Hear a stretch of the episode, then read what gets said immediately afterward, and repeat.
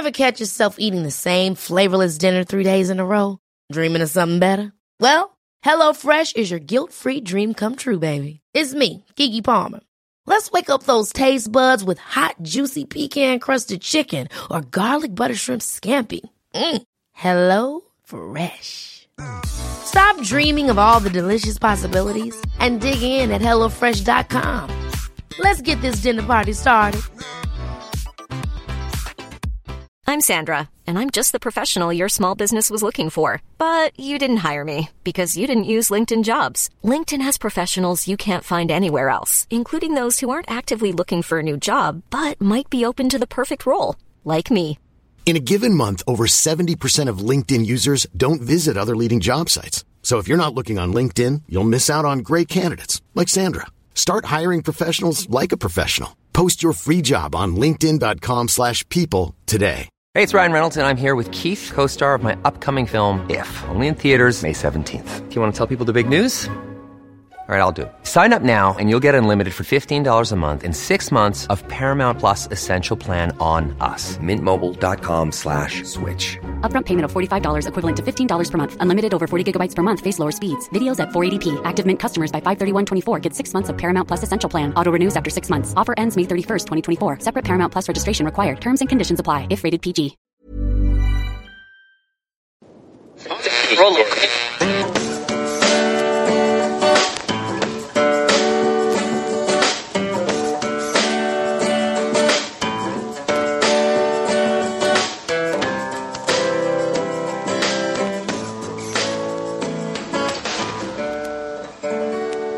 Acting as moderator for tonight's broadcast. I'm your moderator, Chris Paul. Let's be reasonable. It's Friday, January 7th, 2022, the 352nd day of dystopia. Truth is the most convincing story that maps onto reality, and that's why the central narrative is falling apart. Fewer people are convinced by the story each day as they see the central narrative more and more for the fiction that it is. The time for allowing them to make us feel like strangers in our own country is over. We are Americans. The founders began the fight for human liberty and self governance, and it's up to us to finish the job. This is the end game. I wasn't sure if I was going to want to talk about the whole stage production that we had in Washington, D.C. yesterday in celebration of the anniversary of January 6th, the Uniparty's last hope for winning the hearts and minds of the American public as they attempt to convince people to usher in the worst of all conclusions for themselves. And since their story about what happened on January 6th of 2021 does not map onto reality at all, they are left with spectacle. The only problem is they are really, really bad at spectacle. They have some of the most incompetent and uncharismatic leaders that our country has ever seen. And so let's get started with the woman pretending to be vice president, Kamala Harris. American spirit is being tested. The answer to whether we will meet that test resides where it always has resided in our country with you, the people. And the work ahead will not be easy. Here in this very building, a decision will be made about whether we uphold the right to vote and ensure free and fair elections. Let's be clear. We must pass voting rights bills that are now before the Senate. And the American people must also do something more. We cannot sit on the sidelines. We must unite in defense of our democracy in order to form a more perfect union. Now, I suppose it should be said right from the top that one of the reasons their story is so unconvincing, besides the fact that it is all based in provably anti factual nonsense, is that they talk to people like children. Kamala Harris multiple times talked about the American people in that clip, and I know you can't see it, but that's always when she grins. Like, hey, we like each other, right? And she's always kind of bouncing her shoulders a little bit. Like she's trying to add some sort of emotion or authenticity to the words that she is literally clearly reading off a teleprompter. And obviously, I understand. Most politicians read their speeches off teleprompters. But there's a sense in which it seems like it's the first time that she's ever seen it. I mean, there's almost no way in the world you can believe she wrote it. And there's someone just randomly walking by in the background in the next room over. It's just so strange. And her plea there is for everyone to feel the emotion that they're generating in remembering January 6th, which was primarily staged by federal law enforcement. And if you find that hard to believe, I encourage you to look up all the work that Julie Kelly has done in American Greatness over the last year, and then read the few major pieces about January 6th from Darren Beattie at revolver.news. And you will see that the story of January 6th isn't at all the one that CNN showed you. It's almost like when CNN used to tell you that masks were going to save lives, so you had to wear them. And now they tell you, nah, you know what? It turns out masks don't work. The disease changed. Now we understand that it's an aerosol, whereas you didn't understand that the whole time, but everybody else understood it from about May last year. But Kamala still wants your emotions. She's trying to generate emotions. She's trying to form a real human bond with you with her little smirks and smiles. And once you get all those emotions, well, what do you have to do? What you have to do then is you have to support this illegitimate government fully taking over elections so that they can never be removed by the people in direct opposition to the Constitution. And that is one of the most confusing things about this piece of legislation that they're attempting to pass, H.R. 1, the Voting Rights Act, the John Lewis Voting Rights Act. They have like six different names for it. Whichever one you connect with will be just fine. But the strange thing about it is that they know they are taking away state control of elections in violation of the Constitution. A legitimate Supreme Court would overrule that law immediately. But they're dependent on two things. One, they can delegitimize the court by trying to pack the court, expanding the number of justices and putting their own people on the court. And you can see how their own people act when they're on the court. I was listening to some of the Supreme Court testimony or, you know, the litigation, sorry, today over the vaccine mandates and the OSHA requirement.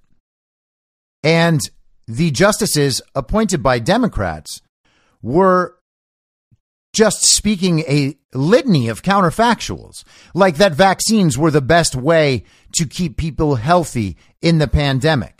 And just yesterday or the day before, they don't know. There were 750 million cases of coronavirus. And, you know, they eventually realized it was 750,000. Big difference, but okay. It is also, of course, the cron, the Omicron, which virtually no one has died from. And which the vaccine people admit the vaccines don't protect you from. But they don't seem to care about that.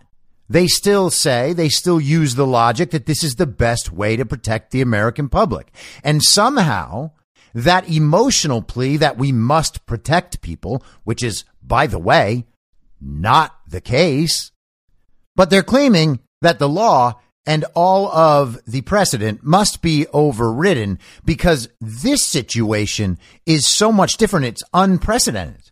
Justice Sotomayor actually made that claim that America has never faced anything like this. Except America has faced things like this. And they've never forced people to accept being injected with an experimental gene therapy that is not a vaccine in violation of the Nuremberg Code and under threat of losing their livelihood. So there is reason already to be suspect about the Supreme Court. And of course, there's plenty of reason before just today to be suspect of the Supreme Court. But a legitimate Supreme Court would overrule H.R. 1 almost immediately. So, what is the hope for Democrats if they want to win the 2022 election? Well, they would like to pass H.R. 1 at the right time so that the law could not be contested before the Supreme Court before the elections.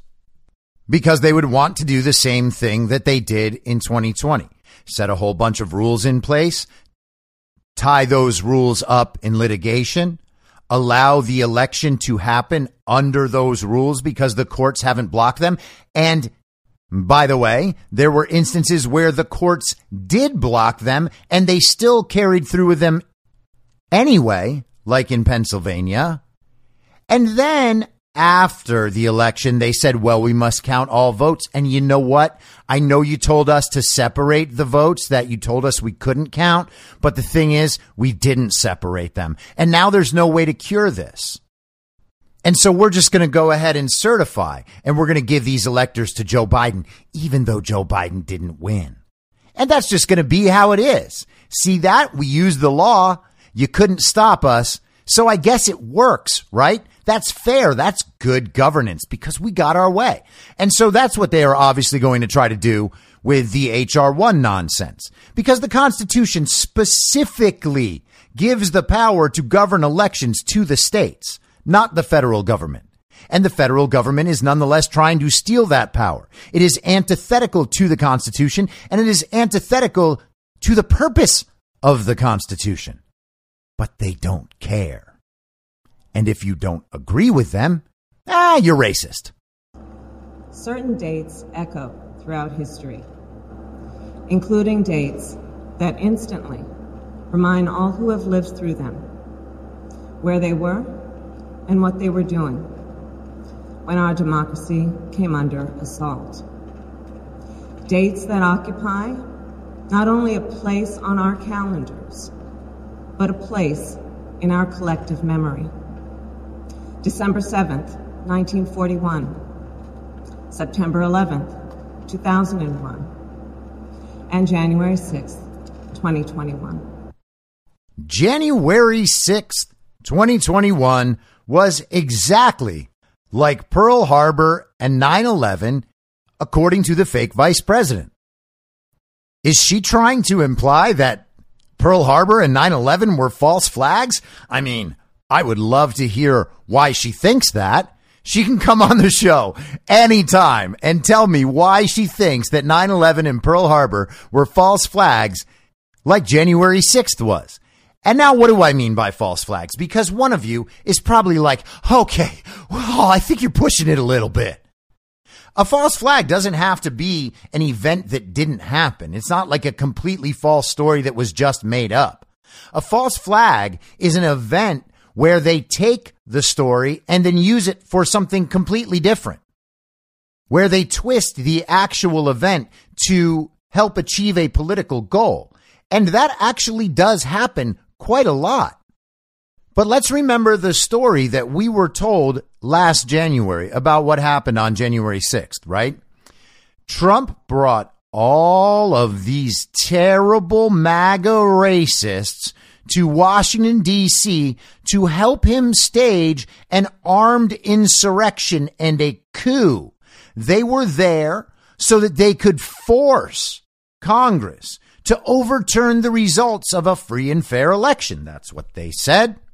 And Donald Trump gave his speech. He ended up starting it about an hour or so later than he was expected to, which threw off the scheduling of the FBI's program completely. It's so weird. The Capitol breach started before Donald Trump's speech even ended. How did it happen? And they said that Donald Trump encouraged all his supporters to go storm the Capitol when what he actually said was, we are going to march down to the Capitol peacefully and patriotically to make our voices heard. Well, that sounds kind of different. For instance, it doesn't sound anything like this clip from 2020 clear that I, I, know that there are protests still happening in yes. major cities across the United States. I'm just not seeing the reporting on it that I that right, I had that's right. for the first few weeks. That's um, right. But they're not going to stop. They're not going to stop. And that's they're not. This is a movement. I'm telling you, they're not going to stop. And and everyone beware because they're not going to stop. It is going to. They're not going to stop before election day in November, and they're not going to stop after election day. And that should be everyone should take note of that on both levels. That this isn't. They're not going to let up, and they should not, and we should not. So that was late August 2020, three months after George Floyd died from a fentanyl overdose with a police officer kneeling on his shoulder. And that was after three months of burning and rioting and looting and attacking police officers up in Portland. They were using lasers to try to burn out the retinas of law enforcement personnel's eyes. No big deal, right? Kamala Harris actually was tweeting to get people to donate to the, uh, Minnesota Freedom Fund because they needed to bail out the people that burned down police precincts and stores and looted Target. They couldn't let those people suffer in prison. They needed them to go out and riot the next night. And, you know, as I was trying to remember if it was the Minnesota Freedom Fund or the Minneapolis Freedom Fund, I just Googled it and a Snopes fact check came up and so I'll take a second to share this with you. The claim that Snopes is fact checking is during protests over the police in custody death of George Floyd in the summer of 2020, Kamala Harris donated money to a Minnesota nonprofit that helped protesters who were arrested get out of jail and break more laws. And Snopes rated that mostly false. I wonder if that was the genius guy at Snopes or his porn star wife. I'm not sure which one. So here's the part that's true. Harris expressed support for a nonprofit called the Minnesota Freedom Fund, which pays criminal bail and immigration bonds, and encouraged her supporters to donate to it during the protests over Floyd's death in the summer of 2020. However, this is what's false. Harris did not donate money to the nonprofit before, after, or during the protests, according to its records. Additionally, no evidence shows people who received bail or bond assistance from MMF for arrest during the demonstrations committed more crimes after their initial detainment. Isn't that so nice? So they just disproved a claim that nobody made and was also irrelevant. Okay, so Kamala Harris didn't donate. Got it. Except she tweeted so that other people would donate. That indicates some level of support for bailing out violent rioters from Minnesota jails. Isn't that crazy? You can say something that actually happened and it turns out it's totally wrong according to Snopes. But let's get back to last January 6th, right? So Trump told all of his supporters to go storm the Capitol. That was what we were going to do. We were going to go overtake the federal government and we were going to install Trump as emperor. That's what they would like to have us believe. Now, while Trump was still speaking, unindicted co-conspirators like Ray Epps and like the BLM Antifa activist John Sullivan, who was later walking through the Capitol peacefully with a woman named Jade Sacker, who is a documentarian, and then they appeared later on that night on CNN with Anderson Cooper. Neither of them have been arrested or detained or imprisoned like the other political prisoners from January 6th. I wonder why not. But side note, John Sullivan actually was forced to pay back the money he received from news organizations for filming his activities in the Capitol on January 6th. One of those, by the way, was the murder of Ashli Babbitt, but we can get to that later. And no one has gone after the leader of the Oath Keepers, Stewart Rhodes. And isn't that strange that these people are assets of somebody that's protecting them from the same awful treatment our DOJ is inflicting on plenty of other peace loving, patriotic, and innocent Americans. Now, again, I say this a million times. Everybody has to say it. It's so ridiculous. I don't support people attacking police officers, okay? I don't support a violent overthrow of the federal government, okay? That's not what people were there for that day. The violence was initiated primarily by the people whose goal it was to breach the Capitol. And number one among those was Ray Epps. The violence was also initiated by the Capitol Police and the DC Metro Police. And all of that is on video that you can see literally anytime you want if you don't believe me, except you can't see all of it because while there are 14,000 hours of security camera footage from around the Capitol that day, we've gotten about four hours. And by we, I also include the defense attorneys for the political prisoners currently being held in terrible conditions in Washington, D.C. jails. What happens when all of that video comes out? Well, I guess the story would change entirely, wouldn't it? And if we had that sort of investigation after a legitimate government replaces this illegitimate one, I imagine we'll see all that stuff. And perhaps all the people responsible for planning and executing that event would be held accountable. But let's get back to the central narrative. In the central narrative, there were Confederate flags everywhere, and people were scaling the walls. They were foaming at the mouths, and they were calling to hang Mike Pence because they brought like a little tiny replica of a gallows. Now, maybe you recall when Kathy Griffin took a photograph of herself with a little replica of Donald Trump's head severed from his body. Now, I understand that that's art, so it's okay. But did anyone actually think that the mob was going to hang Mike Pence from a replica gallows that they carried on in with them. I don't think that's how hanging works. But they breached the Capitol. And all of the representatives in the Congress and the Senate, they had to retreat to their quarters to safety or not safety, according to Alexandria Ocasio Cortez, who pretended that she was somewhere other than she was and that she was in immediate threat, not of being killed or beaten, but of being raped because she thought the violent mob was right outside her door when really it was just a security guard trying to take her to an extra degree of safety.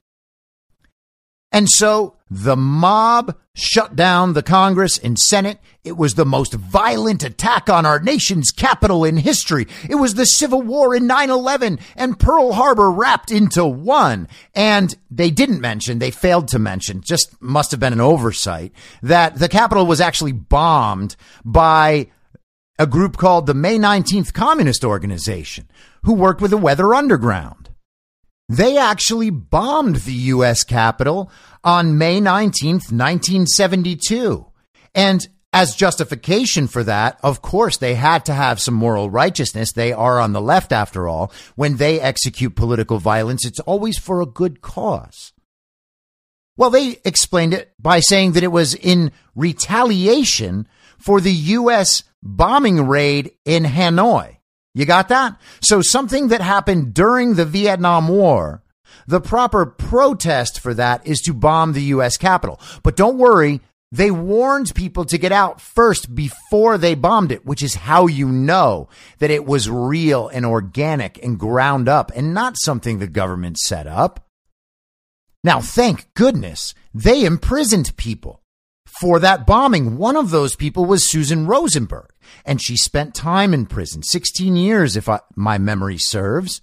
And on Bill Clinton's last day in office, he pardoned Susan Rosenberg. And Susan Rosenberg has gone on to make up for this injustice, this bombing, her involvement in a communist terrorist organization. She's made up for it. How did she make up for it? You might ask. Well, she serves on the executive board of an organization called Thousand Currents. Thousand Currents is the fiscal sponsor for Black Lives Matter.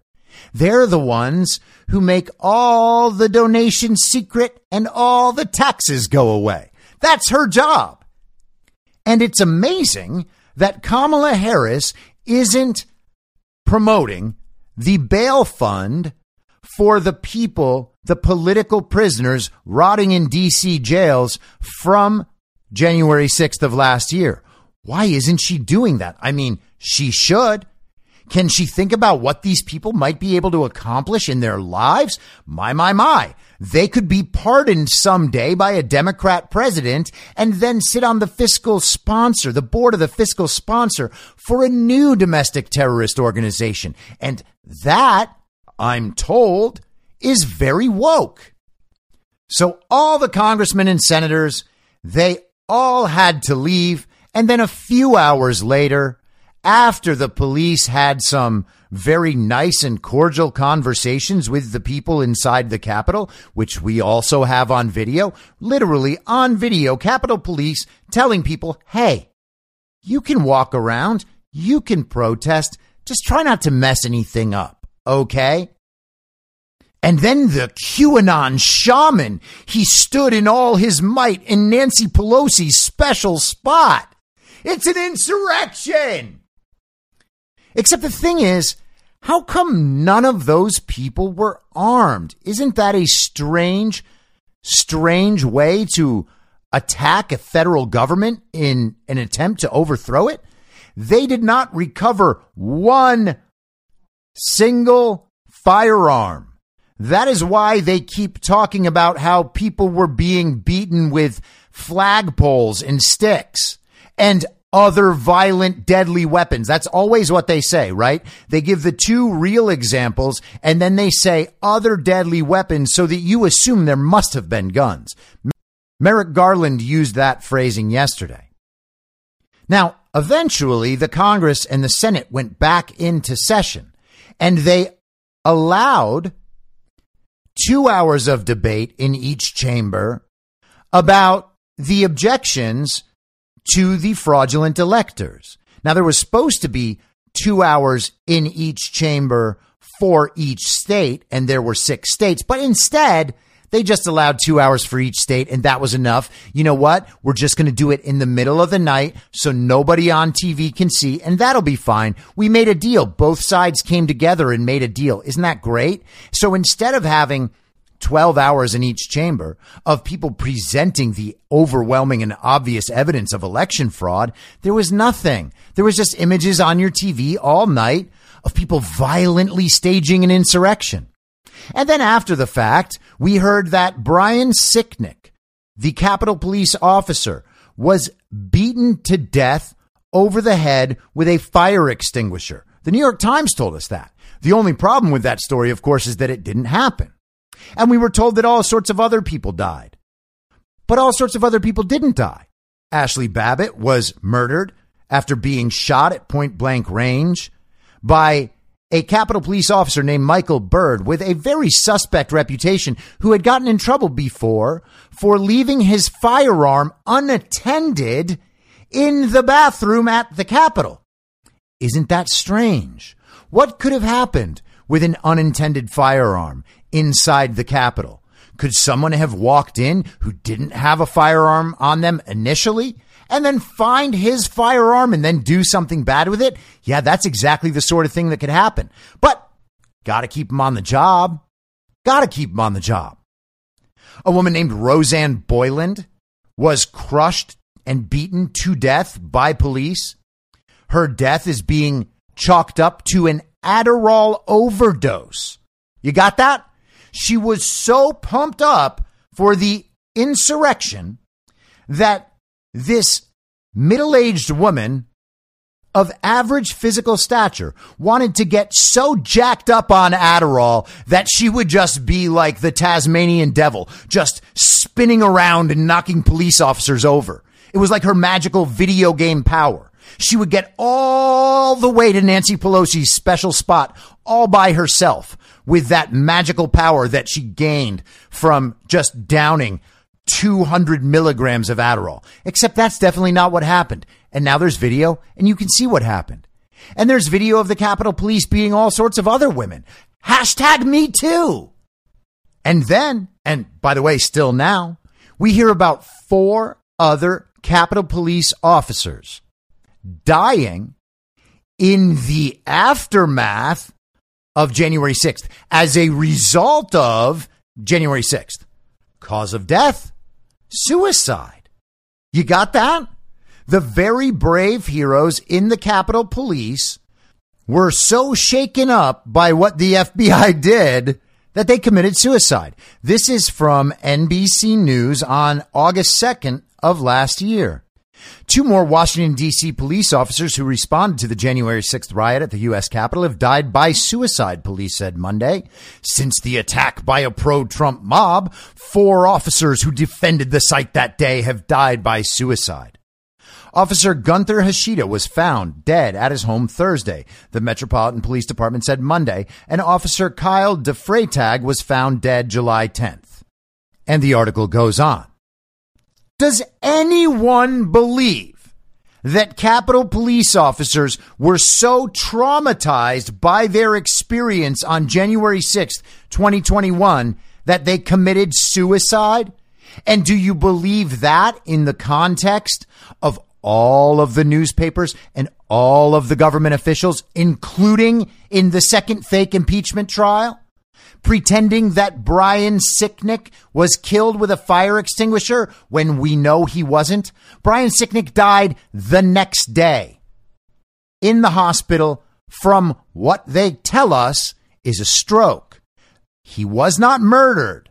Nonetheless, they put his body in the Capitol Rotunda. They had him lying in state during the second fake impeachment, a fake impeachment, by the way, premised on January 6th with the goal of making sure that Donald Trump could never run again, even while he wasn't president. You got that? They impeached him while he wasn't president. Memories, huh? So that, we are told, was the very violent insurrection. And that very violent insurrection is the basis for everything the Democrats are trying to do. You see, you out there in the public, you have to understand how dangerous Trump voters actually are. Now, there have been no terrorist attacks from Trump supporters, and Trump supporters have not killed anyone in an act of domestic terror. The entire year that didn't happen. Isn't that amazing? Now, Trump supporters have been murdered by domestic terrorists, notably ones associated with Black Lives Matter and Antifa. In 2020, that happened. Police officers were murdered by those same domestic terrorists. That also happened. They've invaded building after building, whether it's a government building or a Target store.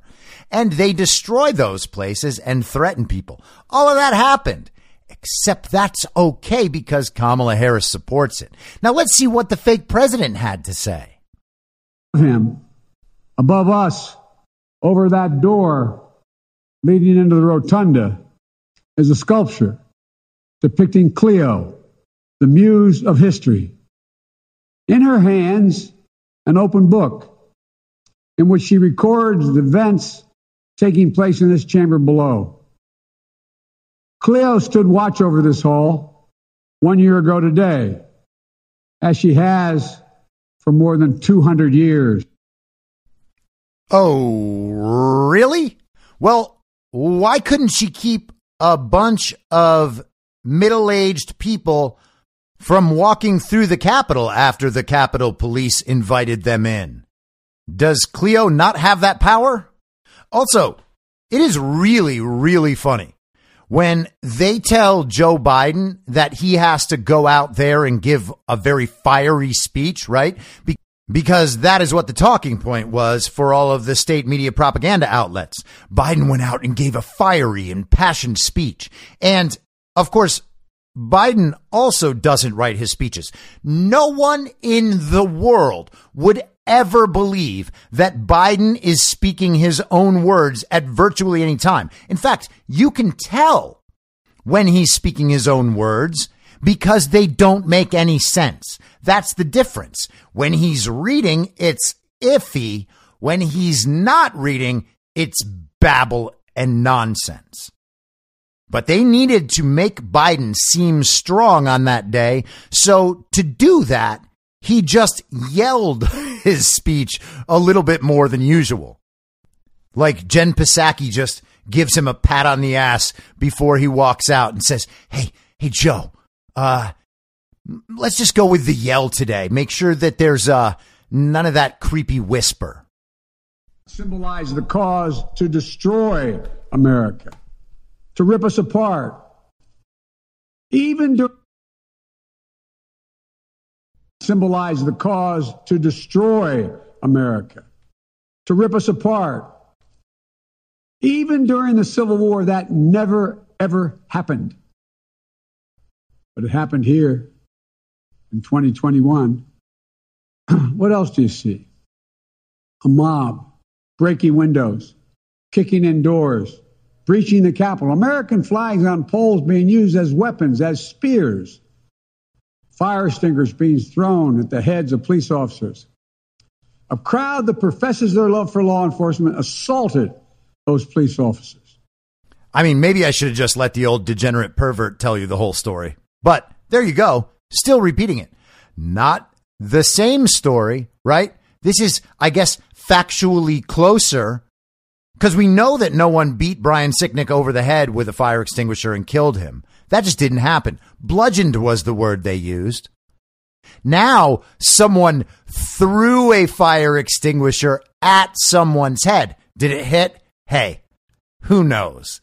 You're going to assume it hit, and that's all that matters. And the truth is, he knows who his audience is. Well, he doesn't, but whoever wrote the speech knows who the audience is, and he knows the audience is very, very ignorant and does not think for themselves. And so each and every one of them will be like, yeah, I remember when the police officer was bludgeoned with a fire extinguisher. It happened. It happened. It's kind of funny there, though, at the end, how he remarks that the Trump supporters actually do support police officers. Why would he make that distinction, right? He's trying to make them sound like hypocrites, but in doing so, he's actually admitting that their side is the one that doesn't support police officers and they don't even pretend to. My fellow Americans, in life there's truth, and tragically there are lies. Lies conceived and spread for profit and power. We must be absolutely clear about what is true and what is a lie. And here's the truth. The former President of the United States of America has created and spread a web of lies about the 2020 election. He's done so because he values power over principle, because he sees his own interest as more important than his country's interest, than America's interest. And because his bruised ego matters more to him than our democracy or our Constitution, he can't accept he lost. Even though that's what 93 United States senators, his own attorney general, his own vice president, governors and state officials in every battleground state have all said he lost. That's what 81 million of you did as you voted for a new way forward. He has done what no president in American history, the history of this country has ever, ever done. He refused to accept the results of an election and the will of the American people. While some courageous men and women in the Republican Party are standing against it, trying to uphold the principle of that party. Too many others are transforming that party into something else. They seem no longer to want to be the party, the party of Lincoln, Eisenhower, Reagan, the Bushes. But whatever my other disagreements are with Republicans who support the rule of law and not the rule of a single man, I will always seek to work together with them. Now that is just straight up Orwellian nonsense if you imagine that he is talking about himself rather than Donald Trump, it all makes sense. It is always good to hear their projection. when they're making these statements. Always listen for that. Hey, what if he is talking about the exact opposite thing and you'll be like, oh, got it. Okay, now that makes complete, perfect sense. But it's also kind of amazing that he mentioned the Bushes in the same context as Lincoln, Eisenhower, and Reagan. Really? George W. Bush? Hey, Joe Biden, you're talking about George W. Bush, right? The guy that everyone hated? George W. Bush. Every Democrat in the world hated George W. Bush. George W. Bush was Hitler, right? George W. Bush led us into a war on false pretenses. Didn't George W. Bush steal two elections, according to all Democrats, by the way? And hey, I used to think that too, because being attached and addicted to the central narrative is a powerful thing. It's a powerful thing what brainwashing can do. But regardless of any of that, regardless of public perceptions about George Bush, why is George Bush friends with Barack Obama, Bill Clinton, Joe Biden, Hillary Clinton, and all the rest of them? Isn't it strange that people who have such diametrically opposed viewpoints, we are told, all such good friends with one another.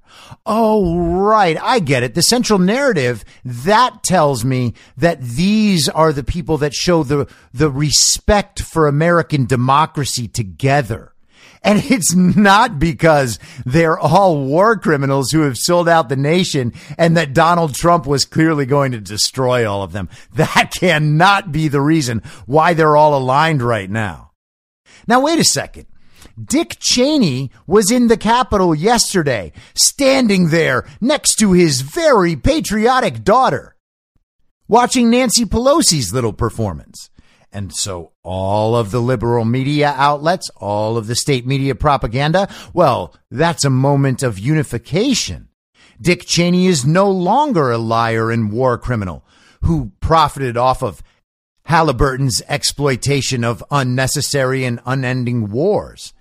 Now he is the guy that is there to say, responsible Republicans like me understand what a threat Donald Trump and his supporters are to our democracy. Very strong, Dick. Very strong. And let's also remember in that segment, the key point, the key takeaway is that Joe Biden wants you to know in, you know, very high volume that he is absolutely a legitimate president. No matter what anybody says. Hey, I'm going to say this for the hundred thousandth time. I swear, everybody, I am really legitimate. Yes, I have approval ratings that are historically low. Yes, everybody in the country views me as absolutely the worst president of all time. And yes, more than half the country can see that I am illegitimate. But you got to understand that Donald Trump is a liar. And that's how you know. And also, you know, because 93 senators agreed and the governors in those swing states and the secretaries of state and the attorney generals, they agreed. Oh, I really, really got 81 million real legal American votes. And you know, the funny thing about that is if you read David Plouffe's book about how to defeat Donald Trump in the 2020 election, he wrote it in 2019. Plouffe suggested that what the Democrats needed to do to win was get somewhere between 65 and 70 million votes. They needed 5 million new Democrat voters, right? That was the plan by Obama's guy in 2019. 65 to 70 million. And they thought they could beat Donald Trump with that. Well, where the hell did they get that other 11 million votes from? Exactly. Because David Plouffe's plan was already supposed to allow enough cheating that they could win. All right. All of the processes that they were putting in place were already going to be put in place. They were already going to be used, but they, because they are egomaniacs and live in a bubble and have no sense of what the country actually wants, they had no idea that Donald Trump was going to turn out 75 million plus voters. And doing that, in part, is what made them cheat more and more and more, right? Hillary Clinton in 2016, we are told, received 66 million votes. And so while Donald Trump's vote total rose at least 12 million above his 2016 total, somehow, even though David Plouffe's strategy was to convince some of those middle voters who just, you know, got sick of the Obama thing and wanted to try something else, right? Those middle America voters, those Obama Trump voters. They wanted to try something else, so they voted for Trump, but they can see how bad and racist and evil he is, and so they're going to come back, back on into the fold. That was part of Plouffe's narrative strategy. They would bring those people back into the fold, except they didn't actually do that. They didn't bring anybody back into the fold. In fact, Trump performed so well in his four years in office that his vote total went up by nearly 20%. Okay? That's like everybody that voted for him in 2016 showed up and voted for him again, and he still got 20% more. All right? Now, for a few elections in a row, presidential elections, we've had around 130 million voters, or votes, I should say. Who knows how many actual voters there are? 130 million votes.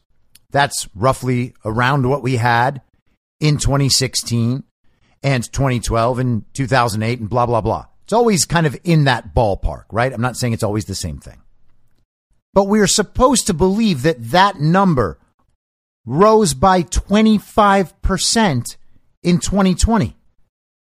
Just tens of millions of brand new voters who just found the mail in ballots so easy to use that they finally got involved in the process and everybody was happy. It's so emotional. Oh, look, everybody has joined. Finally, we have everybody. and somehow people believe that. Somehow people believe that the electorate grew by 25% in one cycle because they were so angry at Donald Trump, even though 12 million more people voted for him than last time. Isn't that a strange phenomenon? So David Plouffe thought we needed 65 to 70 million votes. Trump got 75 million, but honestly, probably a lot more. And so Joe Biden had to still win. And so on election night and in the weeks following, well, actually, got to say the weeks leading up too, because the reason for early voting, if you haven't figured this out, is so that they can calculate who has voted, how much of their constituency has voted, which gives them clues about whose votes will not be voted, that they can then apply to fraudulent ballots and it gives them an idea of how many votes they will ultimately need to win and where. That is why they do it. That is why early voting exists. It's not so single mothers and black grandmas with no ID can somehow figure out a way to vote. And if you believe that, I'm sorry, you are operating with a child's brain. So somehow, beyond Plouffe's highest aspirations, 70 million votes. Beyond that, they found another 11 million votes, right? There was so much excitement around Joe Biden.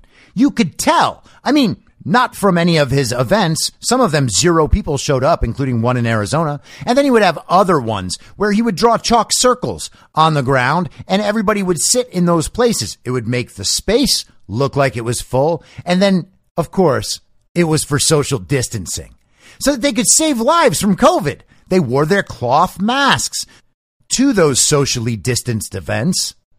And that is what made them very safe. And that's why no one died. No one who supported Joe Biden ever died of the coronavirus, except for, you know, all those people who died in the nursing homes and then still voted for Joe Biden.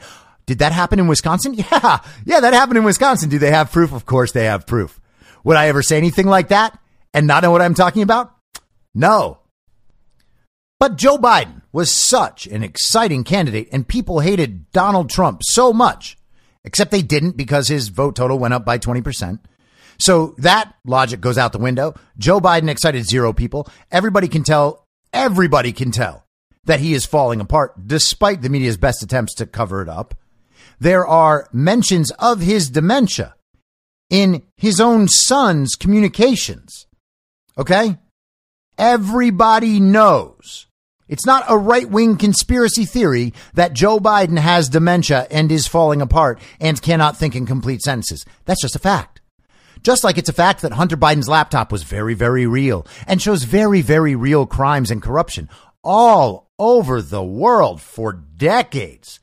Just Joe Biden selling out his country for millions and millions of dollars and setting up all sorts of corrupt schemes to enable the global communist agenda so that he could personally profit. What a real president that guy is. And by the way, Joe, speaking of lies, I remember you telling the nation on the debate stage that Hunter Biden's laptop was Russian disinformation. The only problem is that was a lie. And you knew it. But hey, Joe, tell us again how very legitimate you are. Give it to us in a fiery speech and then give us the whisper. Is that the insurrection in this country actually took place on election day? November 3rd, 3rd 2020. Think about that. Is that what you thought? Is that what you thought when you voted that day? Taking part in an insurrection? Is that what you thought you were doing? Or did you think you were carrying out your highest duty as a citizen and voting? Former president's supporters are trying to rewrite history. They want you to see Election Day as the day of insurrection. And the riot that took place here on January 6th as a true expression of the will of the people. Can you think of a more twisted way to look at this country, to look at America? I cannot. Here's the truth. So naturally, at the beginning there, he's talking about uh, Donald Trump referring to November 3rd, 2020 as the real insurrection. These are clips that I'm using from the great Midnight Rider. She always clips this stuff down so well. And I think she was using that one partially as a joke. But Joe Biden is actually advertising Trump's talking points, which is fantastic. I mean, he lives in these people's heads so much and they think that their point of view is so powerful and carries so much sway with the American people that they actually think that they can repeat Trump's talking points and say, but nobody believes that. That's just what Donald Trump thinks and that the country will actually be on their side. They just gave the full logic for why Trump is right. The insurrection did take place on November 3rd, 2020. But the thing is, Trump doesn't say that it's all the voters who participated in the insurrection. Donald Trump would never say that. The insurrection wasn't carried out by voters who voted for Joe Biden.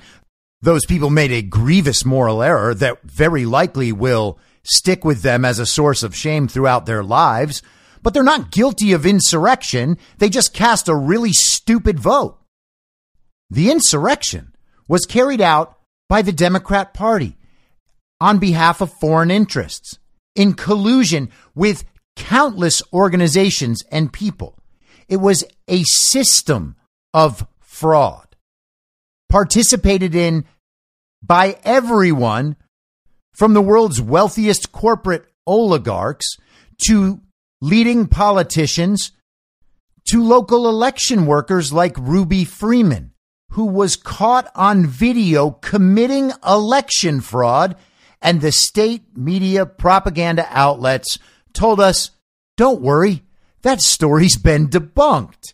Here's Brad Raffensperger to tell you why it's not a problem, even though Brad Raffensperger's in on the crime.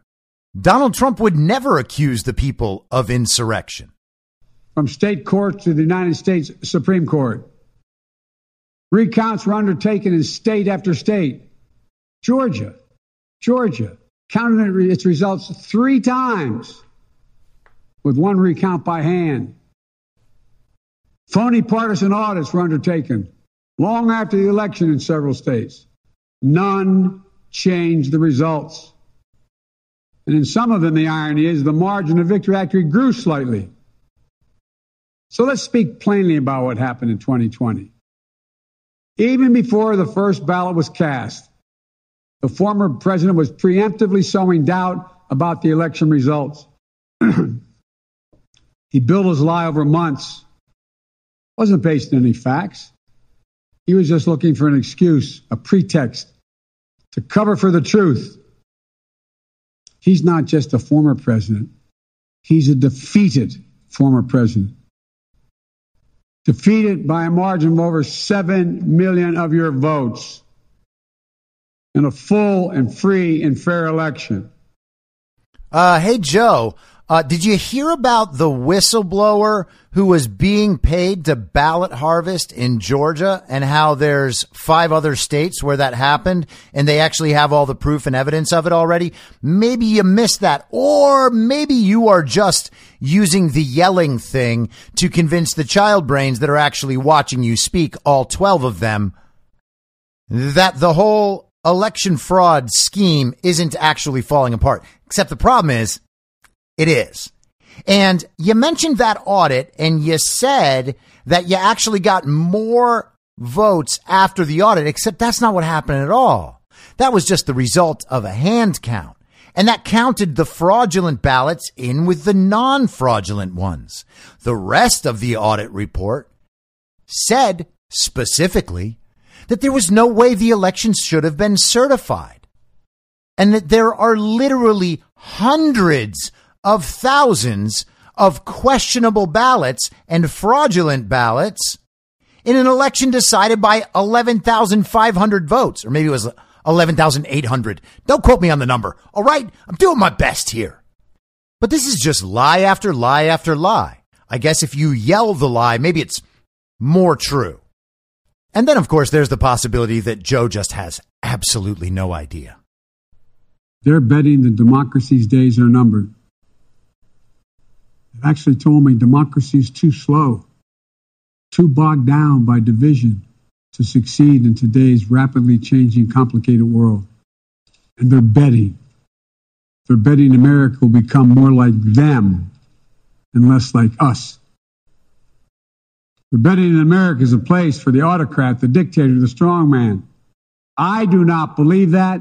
That is not who we are. That is not who we have ever been and that is not who we should ever, ever be. Our founding fathers, as imperfect as they were, set in motion an experiment that changed the world. This whole thing about our democracy is so strange. Literally, no one on our side is trying to change our system of government in any way. We don't want the Constitution changed. We want it followed. That's literally them all the time. They want to change the Constitution all the time. Joe Biden is talking about how our side thinks democracy moves too slow, and so we want an autocrat and a dictator. And it is an autocrat and dictator saying this. An illegitimate president is saying these things. But one of the things that slows down the process is the filibuster. And Joe Biden and his Democrat communist colleagues are trying to get rid of the filibuster so that they can put into place a voting regulation that literally flies in the face of the Constitution and its intent. And then, of course, he has to call the founding fathers racist at the end, or else Twitter will be mad at him. The founding fathers, imperfect as they were. That's how we describe it now. Yeah. Well, we used to call them out for being slave owners. Now we just say they're imperfect because the truth is, well, you know, yeah, I was, uh, I was mentored by a, uh, Klansman. a clan, a Klansman.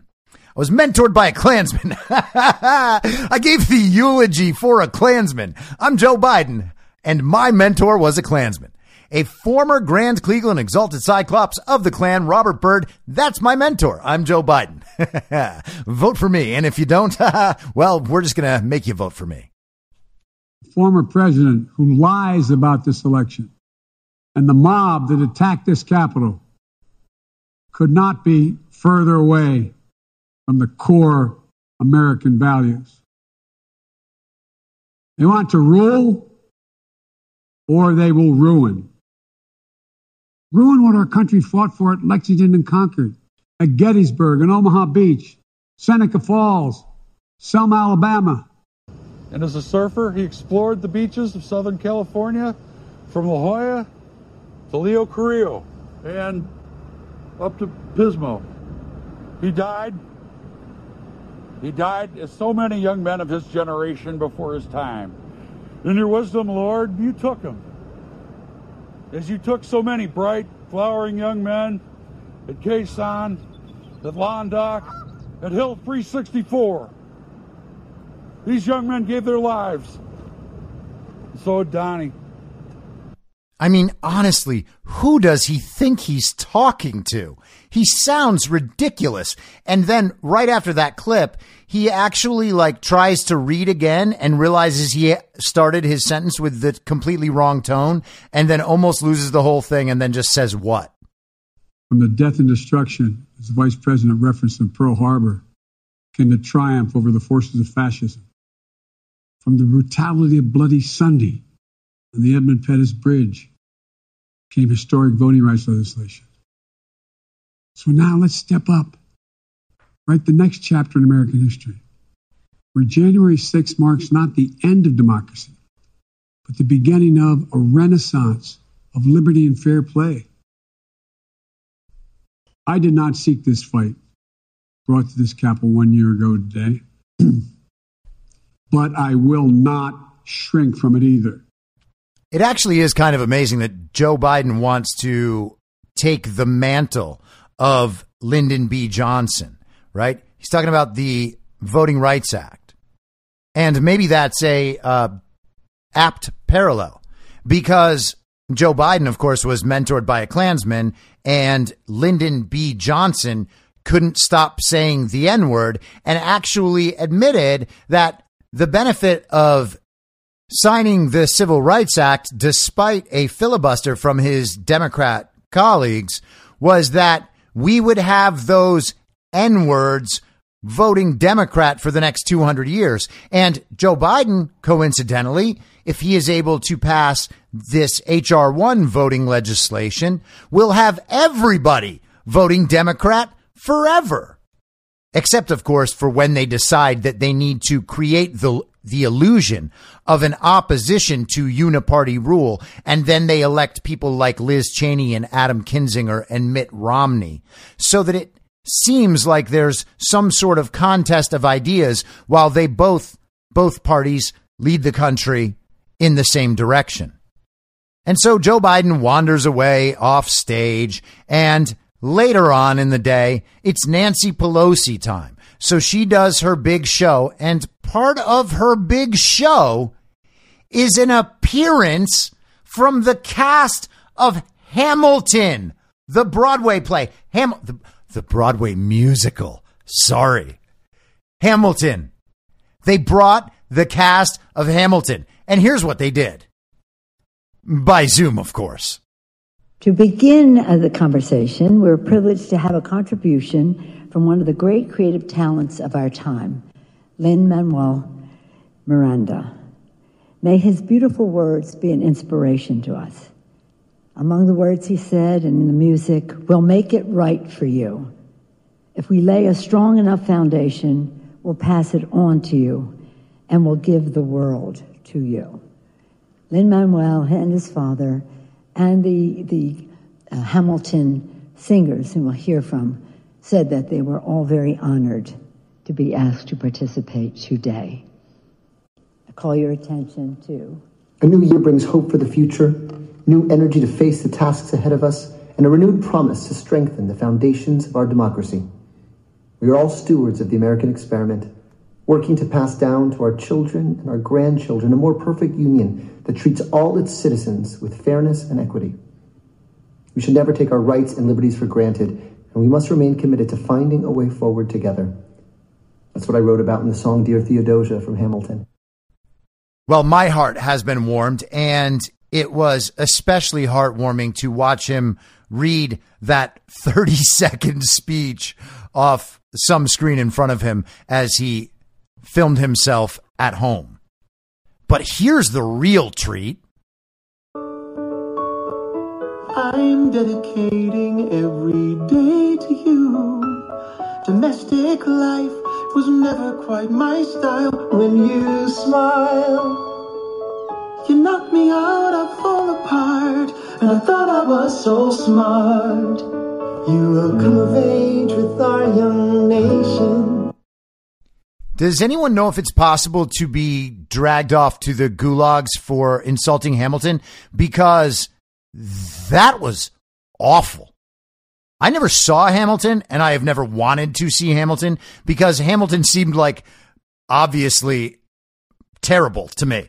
Like, oh, you guys are all pretending to like this bad thing because you think you have to, because you're going to pretend that you know something extra about history, but also you're very sensitive to racial issues. Sure. Sign me up. That sounds like a great way to spend $7,000 or whatever those tickets cost.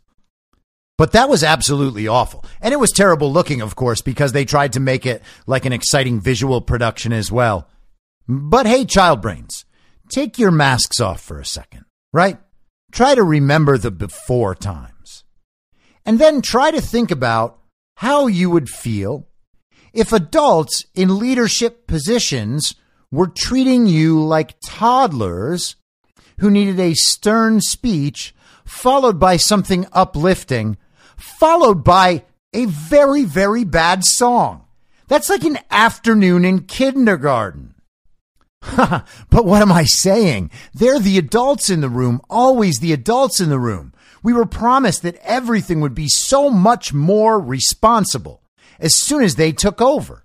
Well, here is the statement today from the true president, Donald Trump, who is actually now the adult in the room.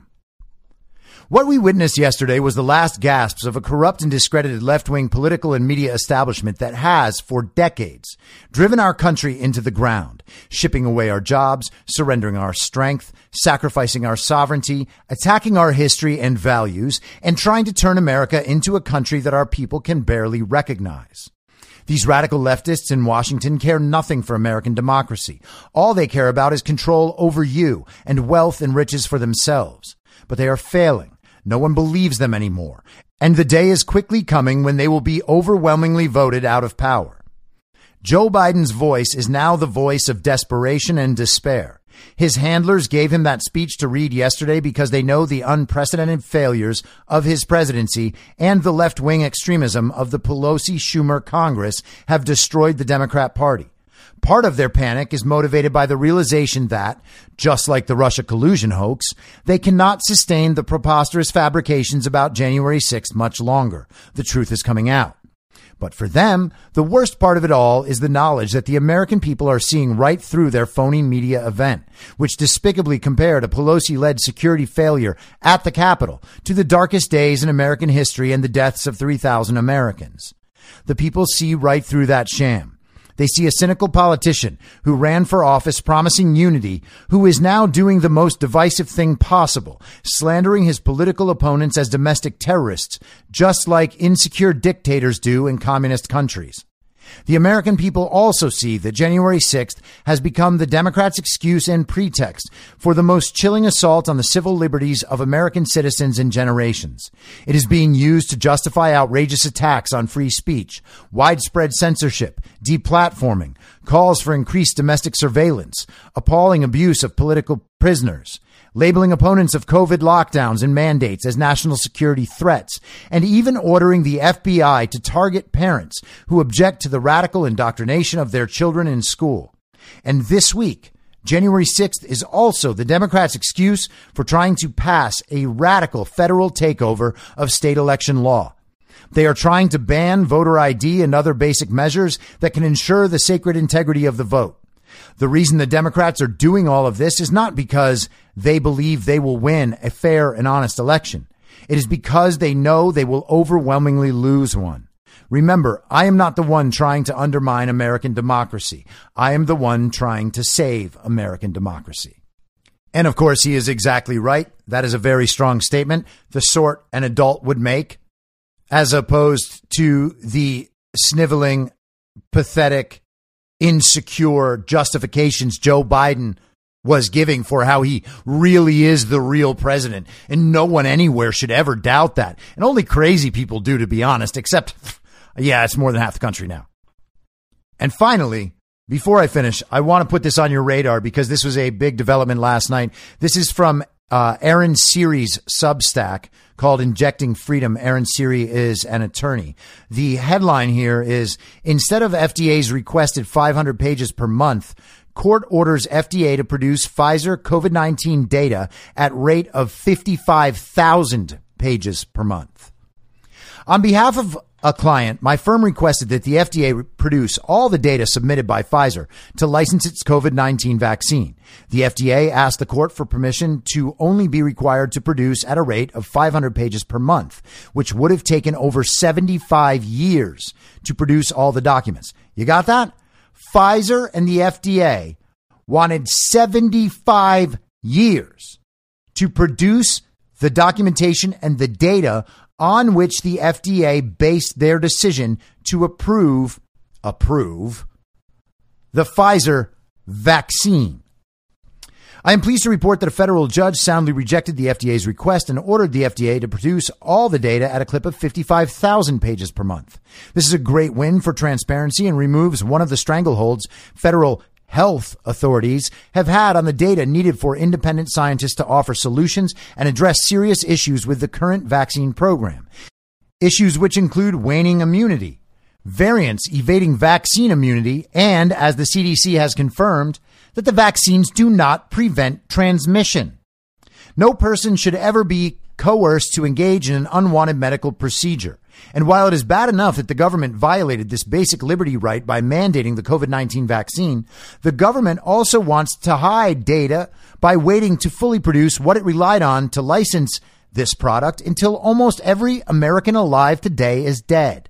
That form of governance is destructive to liberty and antithetical to the openness required in a democratic society.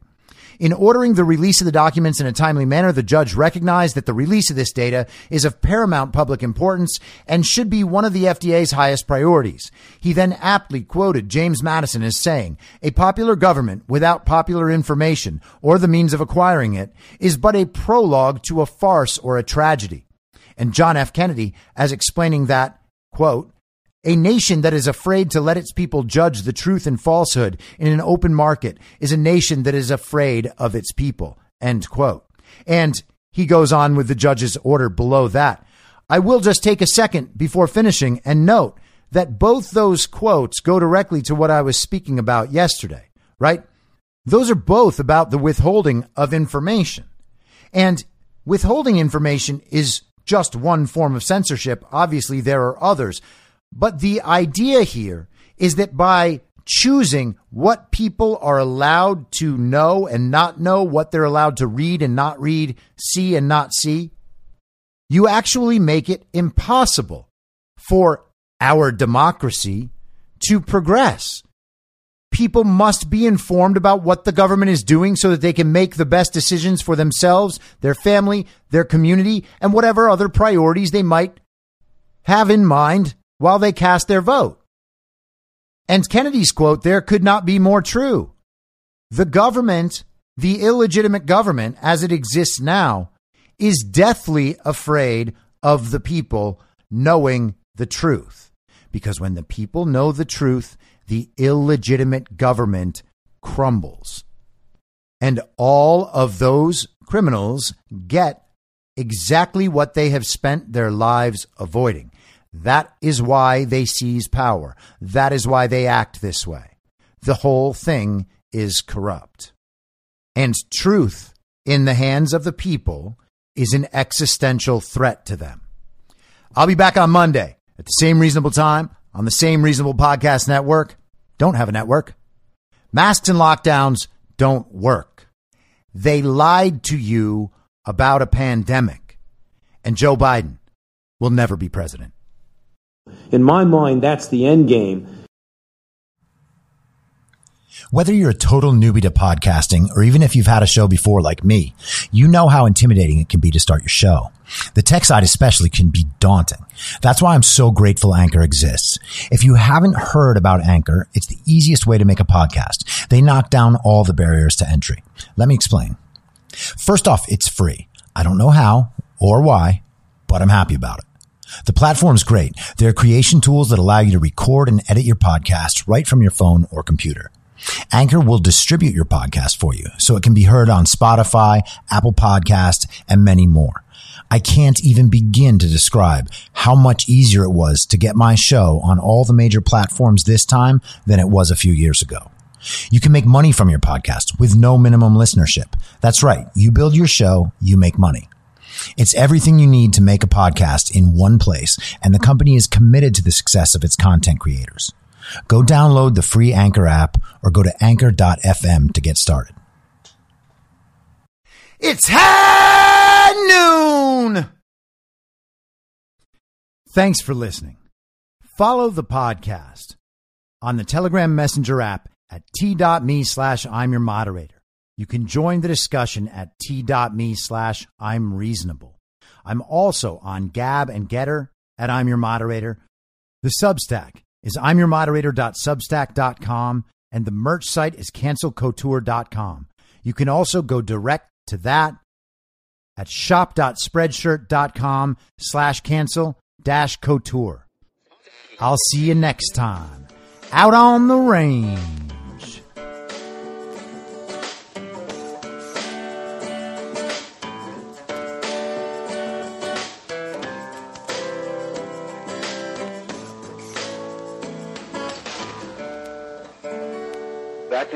Moderator for tonight's broadcast.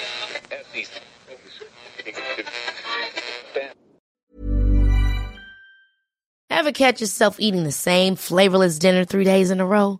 Dreaming of something better? Well, HelloFresh is your guilt-free dream come true, baby. It's me, Keke Palmer. Let's wake up those taste buds with hot, juicy pecan-crusted chicken or garlic butter shrimp scampi. Mm. Hello Fresh. Stop dreaming of all the delicious possibilities and dig in at HelloFresh.com. Let's get this dinner party started.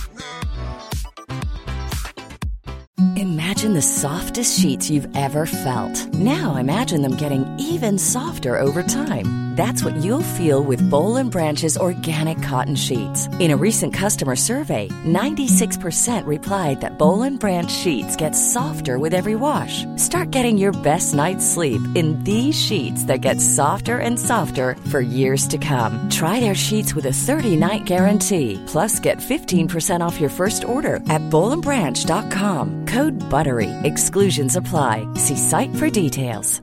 Even when we're on a budget, we still deserve nice things. Quince is a place to scoop up stunning high-end goods for 50 to 80% less than similar brands. They have buttery soft cashmere sweaters starting at $50, luxurious Italian leather bags, and so much more. Plus, Quince only works with factories that use safe, ethical, and responsible manufacturing. Get the high-end goods you'll love without the high price tag with Quince. Go to quince.com slash style for free shipping and 365-day returns. In my mind, that's the end game. Thanks for listening. If you'd like to follow what I'm reading and thinking throughout the day, you can do that by downloading the Telegram Messenger app and going to t.me slash I'm your moderator. On social media, you can follow me on Truth Social, Gettr, and Gab at I'm your moderator. I also have channels on Rumble and BitChute. If you'd like to follow the writing, you can find me at imyourmoderator.substack.com. The merch site is cancelcouture.com or go direct shop.spreadshirt.com slash cancel dash couture. If you'd like to support the podcast financially, the best place to do that is Ko-Fi. Go to ko-fi.com slash I'm your moderator. And all of these details will appear in the show notes with each episode. I'll see you soon down on the range.